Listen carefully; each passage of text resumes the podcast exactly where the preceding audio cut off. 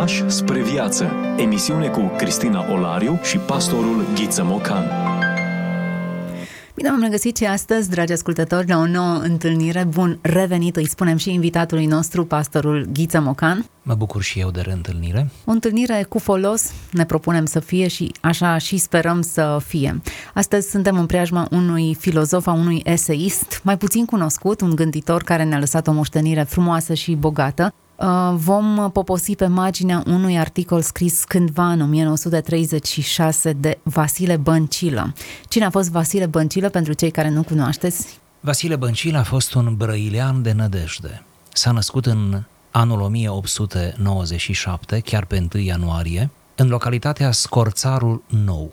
Tatăl său era original din uh, zona Brașovului, iar mama din zona Râmnicului Sărat. Au fost nouă frați, mai amintim de asemenea pe un frate uh, de-a lui uh, uh, Vasile Băncilă, academicianul doctor în geologie Ion Băncilă. Își desfășoară studiile la școala primară din comuna natală între anii 1903-1907, apoi la liceul Nicolae Bălcescu din Brăila între 1907-1916 urmând apoi facultatea de litere și filozofie la București între 1918 și 1922. Obține licența cu calificativul magna cum laude. Mai trebuie menționat, cred, că în primul război mondial se înscrie ca voluntar. Așadar, se duce pe front un tânăr instruit și cu o perspectivă profesională extrem de promițătoare, este grav rănit și este distins în cele din urmă pentru faptele sale de vitejie cu două medalii. Continuă studiile de specialitate la Paris între anii 1925-1926, apoi 1929-1930, ca membru al școlii uh, române din uh, Paris și, de asemenea, se întoarce în țară, devine membru activ al Societății Avântul și al Cercului Literar de pe lângă biblioteca din Brăila. Funcționează ca profesor de pedagogie și filozofie la Școala Normală de Băieți din Brăila între 1921-1931. Din 1931 până în 1932 este revizor școlar pentru județele Brăila, eh, Galați, Tecuci, Bacău, pentru ca în 1932-33 să obțină o catedră la București. E vorba de liceul Mihai Viteazul, unde ține orele de filozofie inclusiv la, cas, la clasa regelui Mihai I, unde a studiat regele Mihai. Profesează apoi în orașul natal până în al doilea război mondial, când este mobilizat abuziv în 1942 la Tecuci, fiind invalid de război din cealaltă conflagrație, iar în 1945, după ce cunoscuse rigorile de detenției, se vede îndepărtat de la catedră de autoritățile comuniste și lucrările lui sunt puse la index. Am dorit să ajung până aici cu detaliile biografice, tocmai pentru a nu pierde din vedere că acest Vasile Băncilă, mare uh, eseist, filozof, lingvist chiar, a suferit pentru crezul lui, a suferit pentru demnitatea lui, nu s-a vândut comuniștilor, ci din potrivă, iată, a avut de pătimit în timpul comunismului. A fost degradat din punct de vedere profesional, dar a trecut și prin alte forme de tortură. Postumii se publică 15 cărți, opera lui așadar apare mai degrabă postum după ce se stinge, să menționăm că se stinge în anul 1979. Prima lucrare, Portrete și semnificații 1987, aforisme și para-aforisme în trei volume publicate între 1993-1996, Inițierea religioasă a copilului în 94, reluată în 96, semnificația Ardealului în 97, spațiul Bărăganului în anul 2001. Aș mai adăuga faptul că Vasile Băncilă este gvasi necunoscut pentru că lucrările lui sunt publicate la edituri mai puțin marketizate, mai puțin cunoscute din România, dar faptul acesta nu îl face mai puțin important. Din potrivă, în comparație cu alți corifei ai culturii române din prima jumătate a viacului 20, uh, Vasile Băncilă se remarcă prin uh, caracterul lui, prin impetuozitate, prin profunzime și printr-o spiritualitate aparte. Cred că deja suntem curioși să gustăm puțin din uh, această moștenire profundă, filozofică pe care acest scriitor uh, atât de prolific, dar iată și persecutat ne-a lăsat-o. Ne oprim asupra unui articol, nu asupra unei cărți și acest articol este destul de dens despre sărbătoare și mai exact despre Duhul sărbătorii este tema acestui articol. Nu am ales întâmplător acest articol pentru că Duhul sărbătorii este un articol care a făcut mare senzație la vremea când a apărut în 36, ba chiar a fost extras din revista Gândirea ulterior și a fost publicat ca și o cărticică separată. Deci este un articol amplu din care noi desprindem uh, două fragmente probabil. Iată unul dintre ele. În existența obișnuită, nesărbătorească, mai ales trei sunt lai motivele de suferință ale conștiinței. Este ideea limitelor, contradicțiilor și tuturor mizeriilor eului propriu, este conflictul cu societatea, concurența cu semenii și este ideea raportului dintre noi și natură sau realitatea ca atare, raport în care uneori suntem noi contraziși, alteori noi contrariem realitatea și în care adesea avem sentimentul că nu înțelegem nimic în sensul acestei realități generale. E aici un întreit blestem care formează răul conștiinței.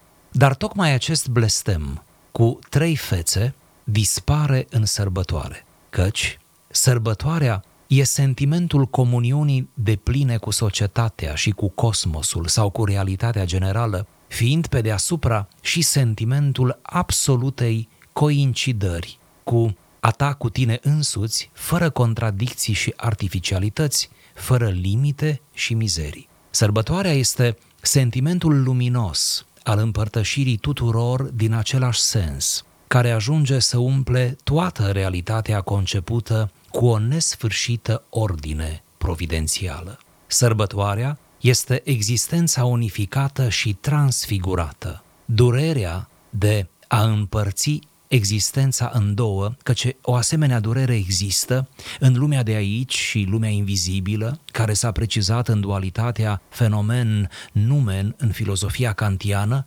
dispare în sfârșit în mare parte în sărbătoare și în orice caz nu mai e un chin. În paranteza magică a sărbătorii, transcendentul se coboară și se arată oarecum în lume, făcându-i pe muritori să-i simtă prezența să bănuiască fâlfâitul inefabil de aripi al marelui duh nevăzut. Sau, din potrivă, lumii istorice îi se dă privilegiu de a fi ridicată printr-o translație spirituală către împărăția luminii extatice a transcendentului. În timpul sărbătorii, creștinul simte pământul boltindu-se spre cer sau îi se pare că îi înregistrează largi palpitări spirituale. Din cauza aceasta, sărbătoarea realizează o atenuare a forței gravitaționale universale. Legea individuării își domolește și ea aplicarea, odată cu slăbirea gravitației și toate lucrurile se spiritualizează.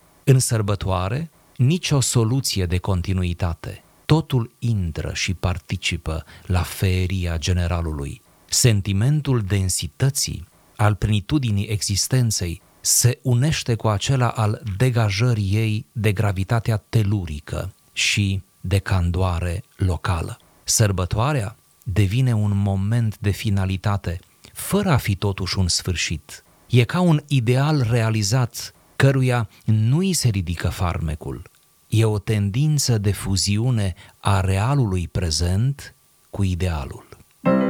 Frânturi de înțelepciune. Vorbim despre autori care nu au voie să fie uitați. Discuție cu pastorul Ghiță Mocanu.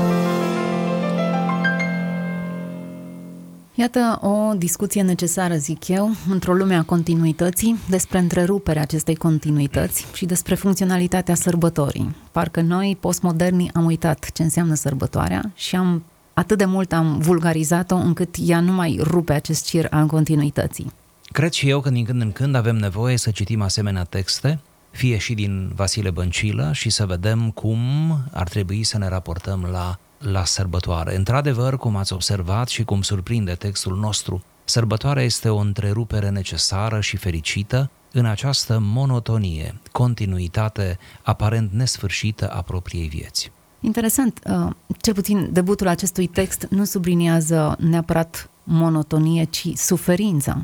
Mult mai adânc decât monotonia. Monotonia probabil că presupune o anumită suferință a, eu știu, a lipsei de semnificație, a faptului că nimic important nu se întâmplă. Dar ceea ce menționează el este o suferință a conștiinței. Faptul că ești continuu marcat de limitele pe care le ai, continuu te lupți cu uh, dimensiunea relațiilor cu ceilalți și nu găsești prea mult echilibru în toate acestea. Iată o întreită suferință a conștiinței, cum ați enumerat. Iată cum uh, suntem uh, creați pentru sărbătoare, iar această afirmație n-aș vrea să sune a clișeu, ci aș vrea chiar să-i găsim locul în discuția noastră. Pur și simplu, sufletul nostru tânjește după sărbătoare și uh, lucrul acesta este legitim. Am fost creați pentru emoții puternice, pentru momente de tihnă, am fost creați pentru transcendent, pentru înțelegeri superioare a lucrurilor, am fost creați pentru a friza măcar din când în când cu esențialul din lucruri și din realitate, din existență. Ori această căutare este perfect legitimă, aș dori să o încurajăm, o încurajează textul pe care îl dezbatem, o încurajează scriptura toată, Dumnezeu în consecință ne încurajează cumva să uh, căutăm, da, uh, să căutăm mai mult decât ceea ce găsim în imediatul nostru, decât viața noastră obișnuită, să vedem realitatea din spatele lucrurilor și a evenimentelor.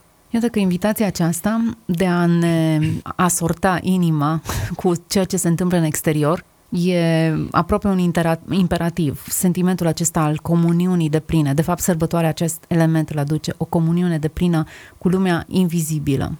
Prin metafore foarte frumoase, cum ați observat în lectură, autorul nu face altceva decât să ne arate că sărbătoarea atunci când este corect trăită, sărbătoarea creștină, sărbătoarea care îl are în centru pe Hristos și faptele lui Hristos pentru lume, nu? Sărbătoarea ne transbordează, ne trece dintr-o realitate efemeră, obișnuită, lumească, nesărbătorească, spune autorul, ne, ne duce, ne poartă spre o realitate a spiritului, inefabilă, spre o realitate a conceptelor mari, a ideilor înalte, spre o lume a formelor, cum ar, cum ar zice platonicienii, de exemplu, sau filozofia, iată, precreștină, ehm, spre această realitate ultimă a lucrurilor. Nu e minunat că omul a fost dotat cu minte, cu imaginație, cu emoție, cu atâtea facultăți ale spiritului care îl pot purta spre această realitate și se poate bucura de sărbătoare de aceea mă grăbesc să adaug, poate sună un pic prozaic, că atunci când un creștin uh, autentic, adică un creștin care gustă sărbătoarea, așează pe masă toate bunătățile, da, fie la Crăciun, fie la Paște, fie la alte sărbători, uh, atunci când se îmbracă frumos, atunci când uh, pune cele mai alese tacâmuri pe masă și când găsește ambianța cea mai uh, aristocratică, să spun așa, în casa lui, în, în evenimentul acela, un creștin autentic face toate acestea trecând dincolo de ele, dându-le un sens ultim, gândindu-se în mod profund la ospățul acela eschatologic care ne așteaptă în prezența Mântuitorului când vom pleca de aici, gândindu-se de asemenea la resursele pe care Dumnezeu le oferă prin biserică, îi le oferă lui prin biserică, gândindu-se la mâncarea îngerilor, la pâinea îngerilor, cum spuneau medievalii, la acea mâncare pe care nu o degustăm, nu, cu simțurile. Deci, cumva, sunt aceste două planuri, planul imediat, planul văzut, uh, oprirea, odihna aceea din timpul sărbătorii, uh, toată această bogăție a ospățului uh, și a celebrării și pe de altă parte dimensiunea aceasta ultimă, înaltă, a comuniunii, a sensului. Toți ne împărtășim, zice Vasile Băncilă, din același sens. Și ce frumos zice că pământul deja uh, boltește cerul, adică ajunge Mi-a la dimensiunea cerului expresie. sau da, sau cerul coboară uh, pe pământ. Da, e destul de pitorească. Mă gândeam dacă simte extazul acesta sau e o formulă poetică, ce îi alimentează șuvoiul acesta de comparații și metafore prin care descrie sărbătoarea la calibrul acesta? Aș afirma că, din câte am citit despre Vasile Băncilă, din câte spune el despre el, dar și alții despre el, acest filozof, și poate e bine să afirmăm pentru că n-a fost teolog, n-a fost preot, n-a fost pastor, acest filozof a fost un om profund credincios și a trăit credința în dimensiunea aceea personală, cum toți trebuie să ne o trăim. Și tot ceea ce scrie aici, în acest eseu, ca și în altele de altfel, vă aduc aminte că are o carte care se numește Inițierea spirituală a copilului. Uh, o carte care ar merita, poate, uh, publicată din nou și din nou și ar merita oarecum mediatizată. Am lecturat acea carte, nu este foarte, foarte voluminoasă, dar uh, și acolo autorul arată cum părinții și în special mama ar trebui să uh, semene în mintea copilului principiile creștine, adevărurile acestea transcendentale și în felul acesta copilul să pornească în viață cu un bagaj da, duhovnicesc consistent, cu o hrană pentru suflet. Deci uh, toate acestea cred că vin în primul rând dintr-o trăire profundă a credinței. Ce-ar fi să lecturăm acest text în ordine inversă? Noi ne situăm într-o perioadă în care sărbătoarea oarecum și-a pierdut funcționalitatea ei. Am și uitat cum să sărbătorim, nu doar datorită pandemiei, ci poate contextul general. Am devenit uh, foarte prozaici, am devenit foarte axați pe tascurile pe care le avem, aproape că ne încurcă sărbătorile pentru că aveam atât de multe de făcut și uite, vin și ele. Nu mai au acel farmec și mă gândeam, articolul a fost scris în 1936, Alta era dimensiunea sărbătorii în acea perioadă a satului românesc, a oamenilor care deja cultivau nu doar tradiții, dar exista o, o cultură a sărbătorii. Cel puțin în contextul actual, noi trăim fără sărbătoare. Ne plasăm așadar în această introducere pe care autorul o face, în această platitudine a continuității și această suferință a lipsei de semnificație. Și faptul că trăim fără sărbătoare nu înseamnă neapărat că suntem răi. Înseamnă că suntem mundani mundani de la mundis, adică suntem lumești. Suntem prea lumești, prea ai lumii, prea ai timpurilor noastre. Pur și simplu, centrul de greutate, de la o generație la alta, se mută tot mai mult spre cele ale pământului, ale câștigului, ale consumismului, ale materialismului, ale egocentrismului și n-am spus decât câteva din maladiile contemporane. Sigur, Cineva ar putea să ne întrebe, toate acestea n-au fost și înainte? Sigur că au fost, fără îndoială. De când e omul, sunt prezente toate acestea, doar că acum ele au devenit un fel de religie. Acum ele sunt promovate, uh, mai ales în, în, în media și pur și simplu suntem agasați, hărțuiți, seduși de toate aceste idei, astfel încât generațiile tinere și foarte tinere gândesc în termeni extrem de prozaici, extrem de pământeni. Aici biserica cred că joacă un rol important, cred că biserica, prin toate confesiunile ei, ar trebui să găsească resorturi pentru a ajunge cu mesajul la fiecare generație. Sigur că e ușor să spunem de la microfon cum facem asta, fiecare ne străduim să o facem cât mai bine cu putință. Poate ar fi bine să renunțăm la clișee, la limbaj de lemn, poate ar trebui să renunțăm la lucruri pe care uh, oamenii uneori nu le înțeleg, nu le percep, poate ar trebui să vulgarizăm din nou acele mari doctrine ale credinței, și aici am folosit a vulgariza într-un sens pozitiv, să vorbim uh, pe înțelesul oamenilor, uh, nu știu, poate toate, toate acestea și multe altele. Și când am putea promova mai bine biserica și pe Hristos decât în vreme de, de sărbătoare și măcar sărbătorile să ne fie cât mai uh, pline de sens. E bine să ne oprim din când în când, să descoperim sensuri noi, lecturi adânci și să ne lăsăm inspirați. Dacă în Vechiul Testament uh, existau prescripții foarte clare vis-a-vis de sărbătoare și era impusă, ea avea rol și să reamintească poporului despre ce s-a întâmplat în trecut, avea semnificații religioase profunde, dar mai mult avea un ritual bine stabilit în care îi se poruncea poporului Israel să se bucure. Foarte interesant. Noi am pierdut acest exercițiu și în, în continuitatea noastră, de multe ori am anulat până chiar și sărbătorile creștine și le-am trecut în, în sfera aceasta. Nu ne-a fost poruncit, prin urmare, n-ar trebui să sărbătorim. Pentru că ați făcut referire la sărbătorile vechi testamentale, doresc doar să fac o scurtă aserțiune. Șapte sărbători mari aveau evreii prin poruncă de la Dumnezeu.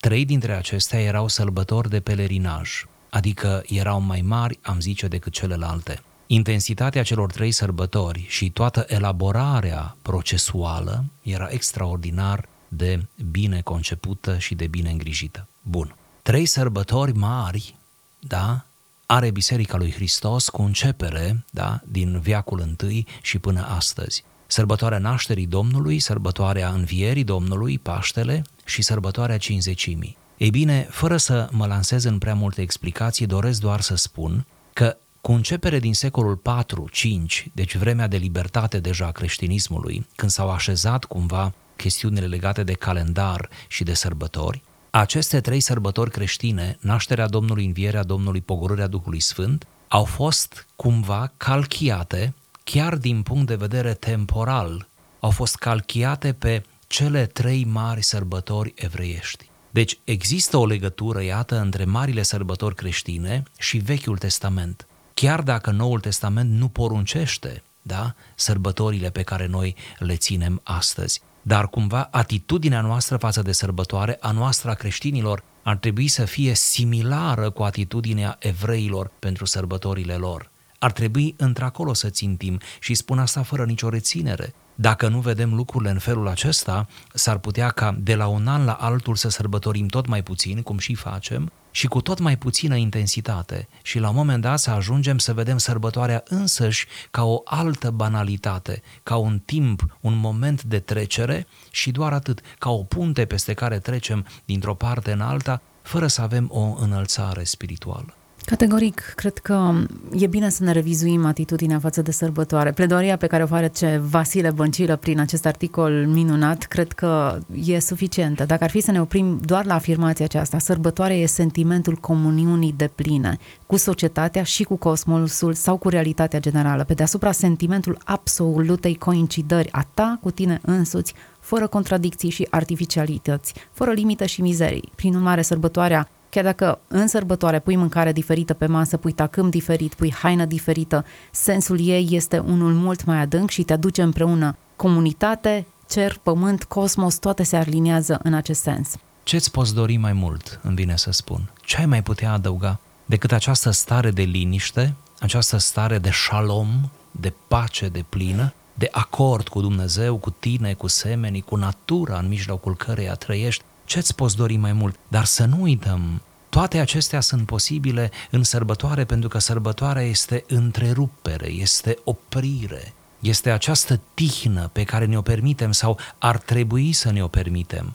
Această tihnă de care avem nevoie, sigur, nu în fiecare zi, o tihnă pe care o anticipăm și o tihnă din care uneori ă, începem să avem resurse sau o nostalgiem după ce sărbătoarea a trecut.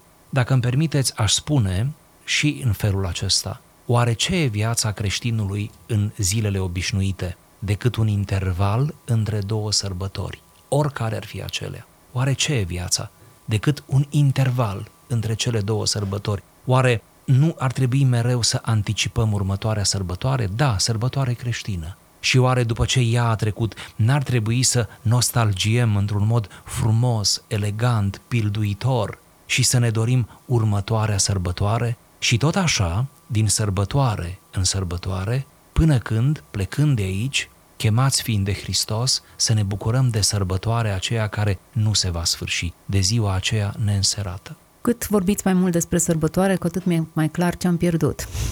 adică, puțin mai devreme spuneați că Evident, sărbătoarea nu e în fiecare zi. Ori tocmai aceasta cred că încearcă să simuleze cultura consumismului și a cultura media și a divertismentului transformă fiecare zi într-o sărbătoare. În fiecare zi avem un show, în fiecare zi avem mâncare mai mult decât ne-ar trebui, în fiecare zi trebuie să ne îmbrăcăm pentru că merităm, conform sloganurilor din uh, reclamele cu care suntem bombardați. Ni se sugerează cumva că fiecare zi ar trebui transformată în sărbătoare. Ori tocmai atunci nu mai avem de ce să sărbătorim sau să, din ce să ne oprim ca să facem ce. Iată bătălia noastră subtilă, nu? Bătălia ca să lăsăm totuși sărbătoarea să fie ceva diferit. De aceea, mici recomandări, chiar dacă unii vor zâmbi. Poate că ar trebui ca anumite sortimente de mâncare, feluri de mâncare, să nu le punem pe masă decât la sărbători. Nu pentru că nu ne-am putea permite să le punem în fiecare zi, dar uite, refuzăm să o facem. Poate că ar trebui ca anumite ținute, mă refer la vestimentație, să nu le îmbrăcăm. Sunt ale noastre, sunt în dulap, sunt bine bine protejate, de acord, de acord, dar uită, ne refuzăm această tentație de a le îmbrăca și îmbrăcăm numai în zi de sărbătoare. Poate că ar trebui ca anumite ritualuri în sensul domestic al cuvântului, da? Cu totul laic. ar trebui ca să le păstrăm, să le edificăm și să le păstrăm numai pentru momentul de sărbătoare. Credeți-mă, am cunoscut familii, am cunoscut familii care aveau aceste cutume, aceste obiceiuri, care au anumite mâncăruri, anumite gesturi, anumite ținute erau numai pentru o anumită sărbătoare sau pentru marile sărbători creștine de peste an. Să ne ajutăm cu asemenea detalii, chiar dacă zâmbim și ni se par nespirituale, ele toate de fapt ne ajută să suim spre dimensiunea spirituală. Cu siguranță ne ajută. Cred că o afirmație cheie în uh, textul pe care l-am lecturat este acesta. Poate sunt altele, dar din prisma mea acesta mi-a atras în mod special atenția. Sărbătoarea este sentimentul luminos al împărtășirii tuturor din același sens. Adică, categoric, sensul sărbătorii e ceea ce face sărbătoarea să fie sărbătoare și faptul că toți ajungem să fim expuși la acest sens, această semnificație, face de fapt sărbătoarea să fie sărbătoare. Fie că vorbim de nașterea Domnului, fie că vorbim de înălțarea Lui sau de un alt eveniment, sentimentul că ne-am aliniat toți cu sensul acestei experiențe și că toți gustăm din ea, e, cred că, esența sărbătorii. Că unii vom mânca un anumit tip sau alții ne vom îmbrăca într-un anumit fel sau vom cânta un anumit gen de, de cântec. E secundar față de faptul că ne-am aliniat cu acest sens comun care ne duce pe toți împreună, ne aliniază cumva în această armonie cu noi, cu cosmosul, cu Dumnezeu, cu societatea. Iar un rol fundamental în această postulare a sensului îl joacă biserica. Să nu încheiem înainte de a afirma acest lucru. Biserica este responsabilă prin uh, organizarea ei, prin elementul procesual, prin textele citite, prin explicarea acelor texte, prin flerul în sens pozitiv